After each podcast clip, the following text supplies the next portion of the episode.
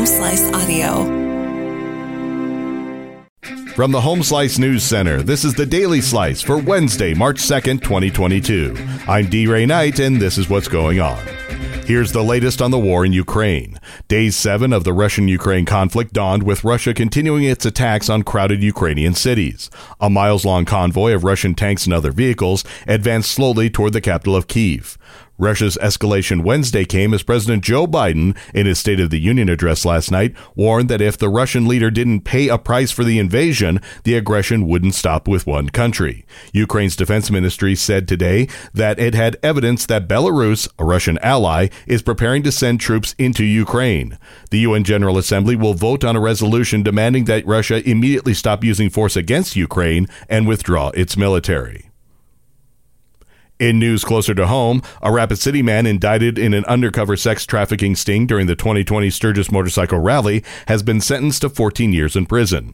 Christopher Truax was found guilty last November of attempted enticement of a minor using the internet, a federal charge that carries a mandatory minimum sentence of 10 years. According to prosecutors, Truax set up a time and place to meet a person he thought was a 13 year old girl after the two texted and chatted online. An undercover agent was posing as the girl. When Truax went to the predetermined location to meet the girl, he was instead met by law enforcement agents and arrested. South Dakota senators have okayed a bill shielding students from racial discomfort. Amy Rose has more. A South Dakota Senate committee has narrowly approved a proposal from Governor Kristi Noem that would ban public universities from using training that compels people to feel discomfort based on their race. The Republican controlled Senate Education Committee endorsed the bill in a 4 to 3 vote for consideration by the full chamber. But several Republicans leveled criticism against it. The House has already passed the bill, and the Republican governor has touted it as a ban on critical race theory. Critics say it would put a chill on academic freedom and sanitize the most painful facts of the country's history.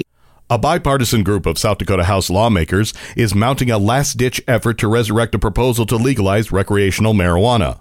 The bill had passed the Senate, but was dismissed by a House committee on Monday.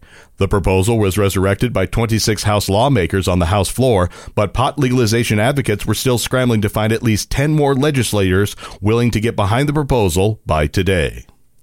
In national news, last night President Joe Biden delivered his first State of the Union address. Amy Rose has more. Addressing a concerned nation and anxious world, President Joe Biden has vowed in his first State of the Union address to check Russian aggression in Ukraine, tame soaring U.S. inflation, and deal with the fading but still dangerous coronavirus. Biden declared Tuesday night that he and all members of Congress, whatever political differences there may be, were joined with an unwavering resolve that freedom will always triumph over tyranny. Aiming to build on momentum from the speech, Biden will head to Wisconsin today in an effort to show Americans that his domestic agenda is working.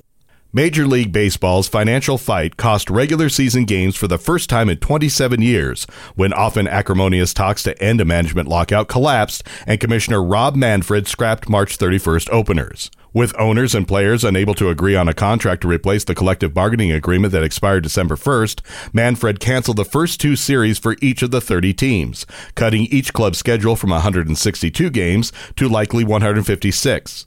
A total of 91 games were erased. Manfred vowed players will not receive salary or major league service for games missed. Your weather forecast from the Home Slice Weather Center. It'll be partly cloudy and breezy today with a high of 59 and a low of 25 tonight. And that was your Daily Slice for Wednesday, March 2nd, 2022.